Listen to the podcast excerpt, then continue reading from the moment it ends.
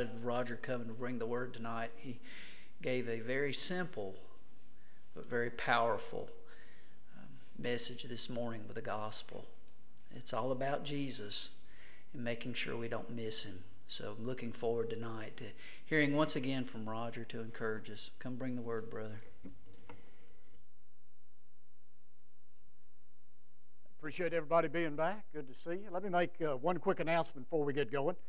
Our Evangelistic Association puts out a quarterly newsletter. You'll find those on the stand as you leave. If you'd like to take one and read it, feel free to take one. If you'd like to be on our mailing list, we send those out four times a year. And then also on that same sheet, I send out a blurb, uh, word of encouragement to Christians about every two or three weeks, and uh, would need your email address for that. So this goes out quarterly, four times a year. The blurb comes out uh, twice a month. So two separate things, and there are two separate places on the sign-up sheet out there. If you'd like either, neither, or both, they're out there. If you don't want it, don't sign up. You're not going to hurt my feelings, but it's there if you'd like to have it. All right. Tell you a story here as we get going tonight. I get a lot of different introductions. I appreciate you, Pastor's kind introduction this morning and uh, once again tonight. I think the most interesting introduction I ever got took place over at about 1990. We were getting ready to go over to Hungary on a mission trip. And as we got ready to go, we had to send some pictures in advance so people would know who was coming. So at that time, I was pastoring in Rustburg, Virginia, right outside of Lynchburg. And so we sent a picture from our church directory. So we got on the plane, we flew over to Budapest, began to drive through the streets of the town, and hey, noticed some of the posters were up. And I'm as vain as the next person. I thought, well, hey, I'll come over here and I'll see what I look like a couple thousand miles away from home. So I walked over and uh, I, I looked at the picture, and the the pictures look just like me, but you'll never guess what the poster said. The poster said, Welcome, American evangelist Olan Mills.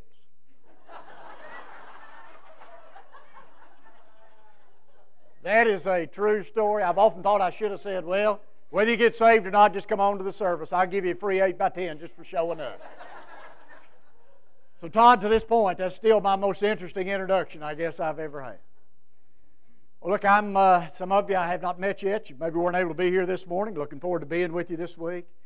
And uh, my name is Roger Roller. I'm a full-time evangelist from the uh, Forest, Virginia area in Bedford County, and delighted to be here with you this particular week. Don't forget Wednesday night is family night. Be sharing a message on family and marriage relationships. So uh, be here as we close out. Sit together, speaking specifically to families, marriages, and teenagers, young people, on Wednesday night. All right, take your Bibles, if you will, please. The book of Hosea, chapter 5. Hosea, chapter 5. Message tonight entitled The Key to Your Revival. You know, it is one thing to say we're going to have a week of revival services, it's quite another to say we're really going to experience revival. There's a big difference in the two. I preach 25 to 30 revivals during the course of the year. I'm in a lot of different churches and some weeks we literally experience revival, and that's a great thing. And other weeks we have revival services, and that amounts to absolutely nothing. There's a big difference in the two. Tonight, as we look at this passage, we're going to see what God is looking for out of your life and mine for revival to come to Kingsway Baptist Church. Then a decision everybody in here will have to make during the invitation time is this. Now that we know what God requires, do I really want revival? We'll find out later on tonight. Stand with me, please. We'll pray together before we get started. Father, thank you for loving us, dying on the cross for us, providing a way of eternal life. Now, in the quietness of this moment, do what only you can do. Father, during the invitation time, we pray there'll be folks who respond to your word. In Jesus' name we pray. Amen. Thank you, and you may be seated. I believe if you were to ask the Lord tonight, who are some of the most stubborn, hard headed people in all the world, He might surprise us and say, Well, you know what? Some of those folks are my own people, Christian folks. For so often, you and I as Christians like to pick and choose the portions of the Bible that we like and then simply not do those things that our Lord requires of us that causes us difficulty. For instance, we like the verses about God's mercy and grace and forgiveness, and we like to know that our sins are forgiven and we're headed for the kingdom of heaven. But we're not so quick to embrace the verses that say, Come, take up your cross and follow me. And the part about commitment and surrender, sometimes we just act like that's not even in there in the first place. And oftentimes we find ourselves in open rebellion against God, saying, Lord, I know what you want out of my life, but God, you need to understand something. I'm not going to do it. And so we're going to look at this passage out of Hosea chapter 5 tonight. Now, one of the problems we have in churches today is this we think that repentance is something that lost people ought to do, but never something you and I would do as Christians. That concept is false, and I'll show you why here tonight. Many of you already know the Old Testament revival passage out of Second Chronicles where the Lord said to Solomon, If my people which are called by my name will do what? Humble themselves, pray, seek my face, and turn from their wicked way. Who are the Lord's people? Lost people? No, wrong. Who are the Lord's people? Christians, Christians, the church. So the passage could have said, if Kingsway Baptist Church, Bristol, Virginia, which is called by my name, will do what? Humble themselves, pray, seek the face of God, and repent or turn from their wicked way, then will I hear from heaven, forgive them of their sin, and heal their land. The number one key for revival to take place this week in the lives of the Christians of this church will be repentance on the part of the people who make up this church body. You see, the concept for revival is basic, it is simple, it has never changed, and it is this no repentance, no revival. Now, we don't mind the part about humbling ourselves and praying. We'll do that. Some of you have prayed in advance for your revival. You want to see God do a great work, so we'll do number one and number two. And if a matter is serious enough, we'll seek the face of God. We'll say, Lord, I need you to intervene. God, I need you to make a difference. So we'll do one, two, and three. But that fourth thing, that thing of repentance, as Christians, we like to stonewall it. You know what stonewall it means? Well, I come from the country, and Stonewall, it means I ain't going to do it. That's what it means. Now, I'm not saying anybody here tonight needs to be resaved. There's no such concept. What I am saying is this when you and I, as Christians, find ourselves in broken fellowship with God, there's only one road that goes back to the cross, and that road is the road of repentance.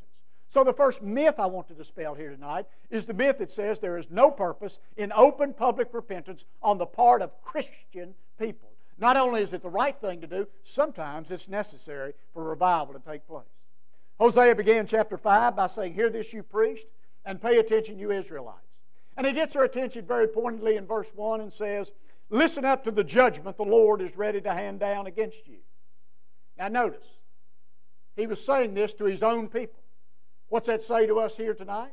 Well, it says, Don't look around and say, Boy, I wish Mr. So and so was here. Wouldn't that have been a good message for him to have heard? You know, if Mrs. You know who could have been here tonight, that'd have been great. I wish she'd have got a dose of that. She needed that anyway. This message is for everybody on the right hand side, everybody on the left hand side. This message is for me.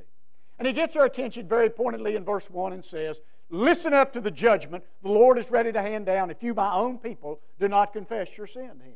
He says you've been like a snare or net that catches others, and you entangle them and rob them of the joy of life. Know, the Bible says, I have come that you might have life and have it more abundantly. And yet, many times, in our selfishness and stubbornness and pride, we don't let others see that abundant life exemplified in our lives. Sometimes it's because we don't have it. Other times it's because we're living in defeat rather than victory. We let the mundane, routine, day in, day out drudgery of life beat us down to such an all time low, we forget who we are in our relationship to Christ Jesus. Members of Kingsway Baptist Church, listen, you're not a bunch of losers, you're a bunch of winners. Don't forget who you are in your relationship to Jesus. Sometimes we act like it's more of a chore to follow Christ than it is a joy to be a Christian. Now, here's what we'll do we'll get together on Sunday morning, we'll start to dump our petty problems on one another. Now, don't misunderstand me. I think the church is a great place to share hurts and concerns and needs. I'm all for that. But I pastored about 10 years before I became a vocational evangelist. And one of the things I discovered in those few short years of pastoring is this I found there are a whole lot of folks who come to church with no thought of worship, no thought of exalting the Savior, no thought of lifting up the name of Jesus Christ. Rather, just an attitude of, hey, man, let me tell you all the bad things that are going on in my life. And my point is this if Jesus is really Lord, let's start living like it. And if He's not, then we don't even need to meet together. Have some joy, have some peace, have some excitement about what God in Christ has done in your life. I don't mean you got to swing from chandeliers and turn flips and jump pews to show you love Jesus. You don't have to do that. But let there be a smile on your face. Let there be joy in your heart. Let's not be guilty of trapping others in our web of miserableness. Well, the Lord's getting ready to discipline these people Hosea is writing to. And in verse 3, he says, I know all about Ephraim, and Israel is not hidden from me. Now, folks, if that verse teaches nothing else, it teaches this. Our lives are an open book before God. He knows all about us. He knows how you and I lived on Saturday night before we showed up for church on Sunday morning. Pastor may not know. The other people in the church may not know, but God knows. He knows our heart. He knows our attitude. He knows our motives. He knows when we're trying to manipulate God. Hey, we don't sneak anything over on the Lord. Then he said, Ephraim has turned to prostitution and Israel is corrupt. You say, well, that's interesting, but that's Old Testament. Surely you didn't drive to Bristol to preach a message on prostitution and corruption. Let me show you how we do it today. We do it in the year 2013 by selling ourselves and selling our relationship with Christ so people out in the community will like us and accept us for who we are. We don't want to be seen as being different, so we do whatever it takes to be liked in the community. We go to the gas station, the grocery store, the local restaurant. Hey, God forbid we'd ever say anything about Jesus. Talk about the hottest political race in the county. Hey, we've always got an opinion on that, don't we? Talk about the latest gossip in our community. We've got something to say about that. But speak up on behalf of our Lord outside the four walls of the church. Hush my mouth. What are you talking about? Christians, we need to be honest. There are times that we sell out simply to be accepted, simply to be liked, simply to be taken in. Verse 4 says, Their deeds do not permit them to return to their God. Many of these people were now living a lifestyle in opposition to God's will for their life, and because of it, no longer could they be comfortable in worship. You see, you and I don't like it when the light of God's Word breaks across our heart and we're living in darkness because it exposes us for who we are. Hey, I don't like it when God's examining light comes into my life and I'm doing things that I shouldn't be doing. You know why? Because the real Roger Roller shows up then, and that stinks. I don't like that. Let me give you a humorous example I believe you can catch hold of. When my kids were younger, we used to go to the Dollar Theater there in Lynchburg. I'm a cheapskate, so I only go when it's a dollar. I ain't paying six and seven dollars. I pay a dollar to go to the movie. So we used to go to the Dollar Theater there in Lynchburg. They say, Dad, you get the popcorn and drinks. Mom and the rest of us, we're going in and get a seat. I say, fine, I'll do it. Now, I stand in line, I get the popcorn and the drinks. I say the movie starts about 7 o'clock. Well, about five minutes after 7, here I come busting through the back door of the theater. Now, have you ever entered a theater to see a movie before and you've gotten there late and the movie's already running on the screen? Walked into a theater and the show's already running? What can you see when you walk in to the theater? I mean, boys, it's pitch black in there. You can't see your hand in front of your face. Well, my kids were younger, they and my wife sort of liked to play a joke on me, and they didn't want me to find them in the theater, so they'd slink down in the seat as low as they could get.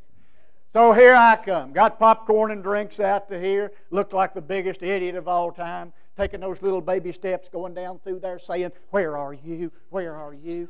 Hey, men, men, listen up. You to know how to get a candy bar stuck up your nose at the theater? You bend down in front of another man's wife and say, Honey, is that you? Try it sometime, you'll find out. About the only way you can get out of that. Say, Ma'am, would you like some of my popcorn while I'm down here? Well, pretty soon I'd find my wife and kids, and they'd laugh and they'd say, Dad, we got you again. I say, Yeah, you did. Doesn't take but a minute or two, and my eyes begin to adjust to the theater. Before long, I can see everybody in there just like I see you. The movie ends, I get up and I walk out the back door of the theater. As I exit the theater, I squint, or maybe I put my hand in front of my face just for a second. You know why I do that? Because now I have become accustomed to being in the dark and the light hurts. And that's my point. When you and I are living in darkness, we don't like the light of God's Word to break across our hearts. We want to say, Now, God, I want you to clean me up, but don't you clean me up too good. This secret sin closet here, God, you stay out of that. Everything else in my life is fair game, but God, you stay out of that secret sin closet. Now, look here. You can look at me tonight and say you don't have a secret sin closet in your life, but I say you do. Each and every one of you, and so do I. And what I mean by that is we have all got those areas we confess to God, and somehow we end up doing those things again anyway. What's in the secret sin closet of your life tonight? What is it that nobody knows about but you and your family? Hey, let me ask you a tougher one than that. What's in the secret sin closet of your life that nobody knows about but you and God? What's in the sin closet of your life tonight? Don't you act like you don't have one. You see, we're most uncomfortable worshiping God when we know there's some things we need to change. We know there's some things we need to do different. And we just sort of fly in the face of God and say, uh-uh, Lord, I'm not changing anything. If you're here tonight as a Christian, as many of you are, and you've got what you call small, unconfessed, undealt with sin in your life, I challenge you to repent of that at the altar tonight because until you do, you'll never be able to experience true worship. Skip down to verse 6. There the Bible says this when they go with their flocks and their herds to seek the Lord, they will not find him. Uh oh. What's he saying? Is he saying we can lose our salvation? Of course not. So then, what's he saying? I believe he's saying this when God's people, God's flock, that's you and me, when we come to worship Him with unconfessed sin in our life, when we're living unclean and unholy, and we flaunt that in the face of God with no thought of repentance, God will not meet you in that worship experience. The Bible says He hath withdrawn Himself from us. You see, what we want to do a lot of times is we want to say, hey, I'm a Christian. I can deal with anything God sends down the pipe toward me. Well, you just realize God is not obligated to be present when we pretend to worship. Let's not kid ourselves. Hey, pretend worship happens all the time. I see it on a weekly basis. For example, sitting in a boat, that doesn't make you a fisherman, does it?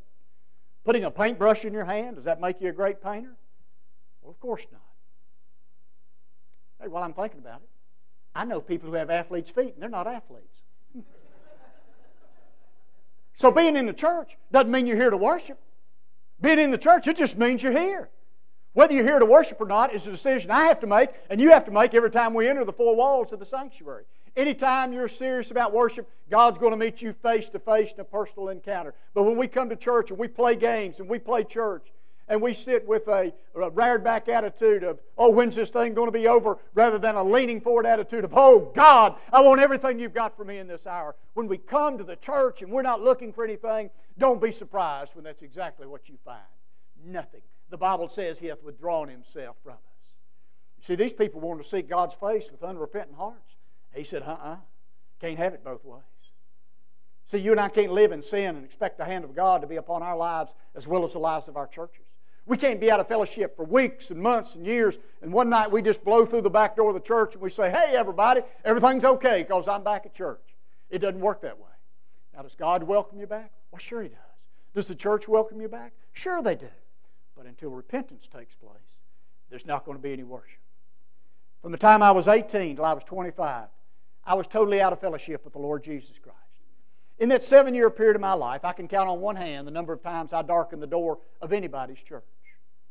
Then in the fall of 1978, in a revival service in my hometown, my home church, Pearisburg Baptist Church, Pearisburg, Virginia, we had an evangelist by the name of Dale Riddle, Pilot Mountain, North Carolina. Now, Dale had been my youth director when I was a 16 year old boy, and we'd been really good friends. And I hadn't seen him now all that time. And somebody said, Well, your old buddy Dale is going to be doing the revival. Why don't you come to the service one night? I said, Well, okay, I'll go hear Dale. I thought I'd do God a big favor, and I'd show up for the revival one night. So I came. On Thursday night that week of the revival, I showed up for the revival. And he talked that night about knowing God's plan, God's will for your life. I'd never heard anybody talk about he said, You know, if you're not doing what you ought to be doing, it might take quitting your job. It might take moving. It might take doing something entirely different than you're now doing. Well, I don't know who else he spoke to there that night, but I know whose heart he broke. Because at that time in my life, as a 25 year old young man, I was working with my parents in a family florist business. They had flower shops in Pearisburg, Blacksburg, Bluefield, Beckley, Princeton, pretty good sized operation. Put four of us kids through college.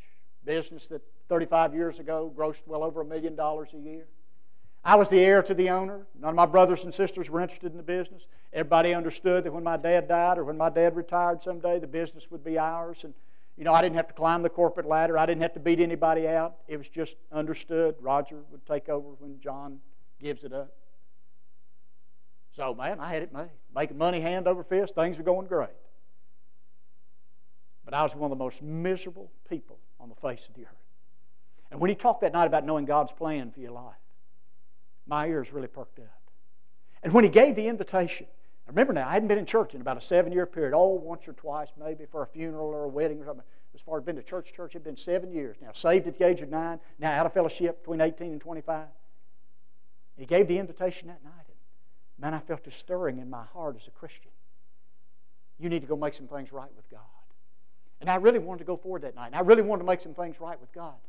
But the devil began to convince me that, hey, you're no different than anybody else in here.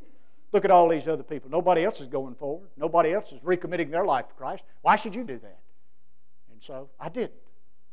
And I went home that night and I sat out in the car with my wife Esther and I cried like a baby because I didn't have the guts and the courage to get in the aisle and go do what God was leading me to do. Went to work the next day and thought I could forget about it, but I couldn't. And I came back a second night to the revival. Oh, I was doing God a favor now. And here I was on that final Friday night. And once again, the invitation was offered. And once again, I felt that strange stirring in my heart. Roger, you need to make things right with God.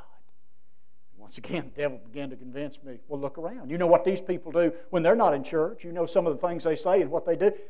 And if they're not going forward, why should you go forward? You're no worse off than they are. And so once again, I made up in my mind I wasn't going to go forward. But interesting how God uses people and other events. A young lady came from the back of the church who was visiting from the local Catholic church. And she walked by me, I recognized her. And for some reason, it touched my heart because here's what I thought in my mind. I said, Roger, you old hardhead. You grew up in this church, you came here all your life, and you quit going in. You don't have the guts and the courage to get in the aisle and go do what God's leading you to do. Here's this lady tonight visiting from the local Catholic church, and she senses the freedom to step out and make a commitment to Christ before people she hardly even knows. And with that thought in mind, I got in the aisle and came forward that night. My pastor was talking to her, so I came around the side to where Dale was, the evangelist. And I said, Dale, I thought my heart would explode. I thought I'd die if I didn't come forward tonight. And I shared some very personal sin in my life. And I never will forget the last thing he said to me before I went back to be seated. It's been 35 years ago, and it still rings in my ear. He just simply said, Roger, on the authority of God's Word, because of what you've done tonight, your sins as a Christian are forgiven. Now, when you're out of fellowship like I was, that'll carry you a long way. I realized walking in the back door of the church didn't make everything okay between God and myself. There were some things I needed to do, and I want you to know it was a long walk from where I came down the aisle that night in 1978 to where I stand before you here tonight. You see, it's time the people of God stand up and say, hey, let's be counted for. We're living in a day and age where everything is accepted as all right. If it feels good, do it. Just don't infringe on my rights. And we need to let others know we march to the beat of a different drummer. There ought to be something in the lives of the Christians of Kingsway Baptist Church that people in Bristol look at and say, man, those folks have got a hold of something over there. When they talk about evangelism, missions, discipleship, growth, and outreach, they mean business. There's a smile on their face, there's joy in their heart. When those people say, we follow Jesus, they mean business. Shouldn't there be something different about our lives? You see, the problem tonight is not that we don't want to be committed. Or if I said who wants to be committed, yeah, we'd all throw our hands up and say, yeah, let's all be committed. That's not the problem. The problem is we don't realize all the lives that are being affected while we wait to make that total surrender, that total commitment. And by the way, commitment implies we're doing it, surrender implies God is doing it through us. Maybe we need less rededication and more surrender. I want you to look at how he closes out the chapter down in verse 15. God told the people through Hosea, if you don't get things right with me, judgment is coming upon the nation of Israel. And he'll turn his back till repentance takes place. Then in verse 15, he says this Then I will go back to my place till they admit their guilt. In their misery, they will earnestly seek my face. God said to his own people, Don't miss this. It's not a message to the lost. Hey, I hope people lost get saved tonight. Man, this is 100% to the church tonight. God said to his own people, unwilling to repent, He said, until you do, we're just sort of pretending. We see what the passage said to the people of Hosea's day, but the question arises what's it mean to us today? We're not living back then, we're living in 2013. So, what's the passage say to us tonight? In other words, how does renewal, how does revival come to the life of Kingsway Baptist Church? I'm getting ready to tell you how. Revival will come to the life of your church when staff, deacons, Sunday school teachers, choir members, lay leaders, all who say I'm part of the fellowship. Revival will come to the life of your church when you, as Christians, humble yourself, pray, seek the face of God. And what was that fourth thing? Repentance. No repentance, no revival. Well, Roger, that sounds good, but I look across the aisle here and I see so and so, and I know what he or she does when they're not at church. And boy, if they don't sense the need to go forward, you can bet your bottom dollar I'm not going to do it. And do you realize that's the exact attitude Hosea is speaking against? Your relationship with Jesus doesn't have anything to do with anybody else in the building. Just like a basketball game, one on one, you and the Lord Jesus Christ. But Roger, hey, I'm part of the leadership of the church. Good for you. No repentance, no revival.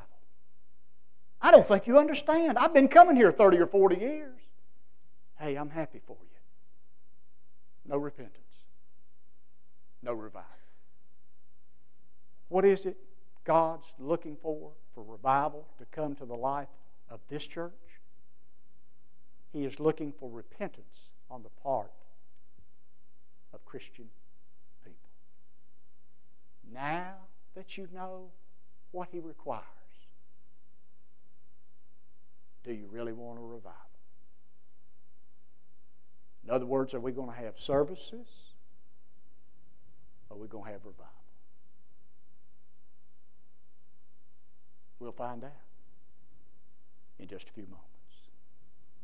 Father, thank you for loving us. I don't want to ask these people to do anything I wouldn't be willing to do. Apostle Paul said he was chief of all sinners, and I've got him beat. There's nobody in the building needs to confess sin more than the one preaching tonight. Oh God, there have been times I've failed you. There have been times that I have done things that uh, I know I shouldn't have done. Or there have been times I've been angry. I've said things I shouldn't have said. I repent before this crowd. I failed as a husband at times and as a father. God, I repent before this crowd. God, clean me up before you clean up anybody else in this building because nobody needs it as bad as I do. Now, Father, I hope that maybe you do that with some others here tonight.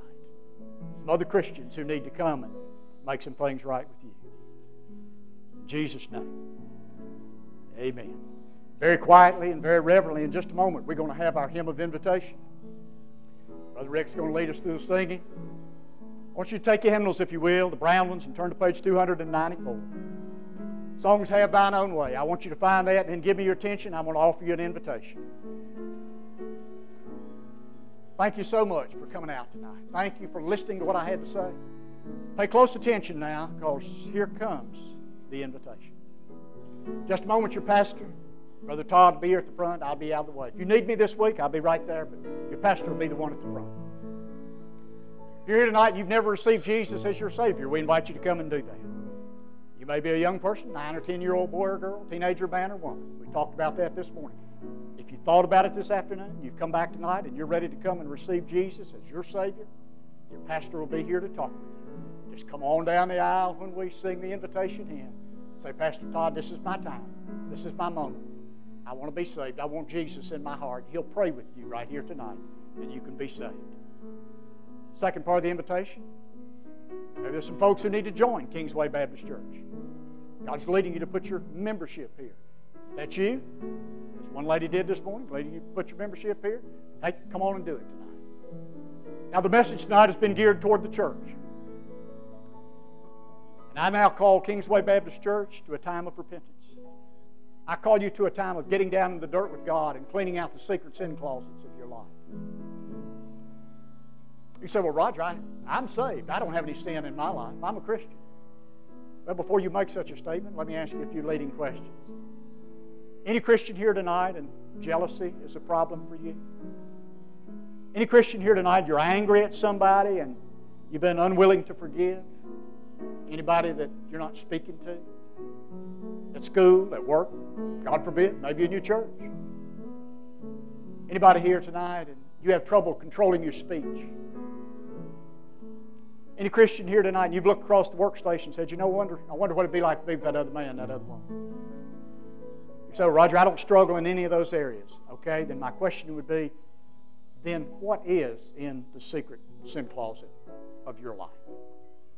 What is it you can lay down tonight as a Christian that revival might come to the life of this church. We've taken the last half hour talking about what's going to take for revival to come. We decided it's going to take repentance on the part of Christian people. You see, we can put it on television, put it in the newspaper, put up flyers and posters. We can talk about it. We can hoop and holler till the cows come home. But nothing will bring revival other than doing it God's way. And repentance is part of the process. Coming clean with God. So I want to know tonight are there some people in this church, maybe some leaders, who lead the way tonight say, I'm seeking revival enough in the life of my church that I want to be one of the first ones down the aisle to say, Yes, I want to deal with some sin in my life as a Christian. I want to clean out my secret sin closet. I want to make things right with God so that our church can experience revival. Well, that's it. So now what's it going to be? Revival services or revival? You decide. As we stand together and sing all the verses. Number 294. Have thine own way, Lord, have thine own way. Thou art the potter, I am the clay. Mold me and make me after thy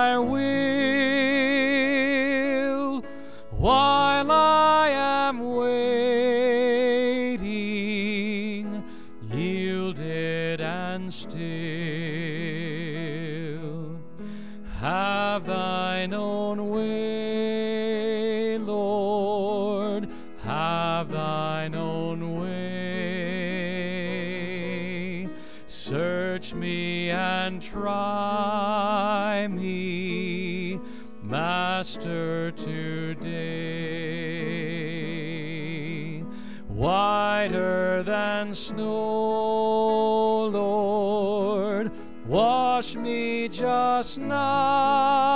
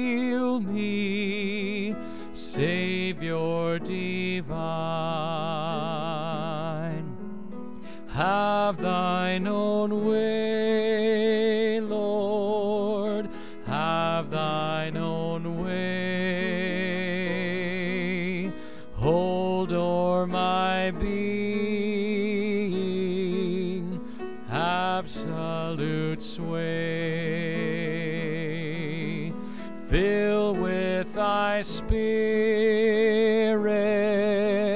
till all shall see Christ only always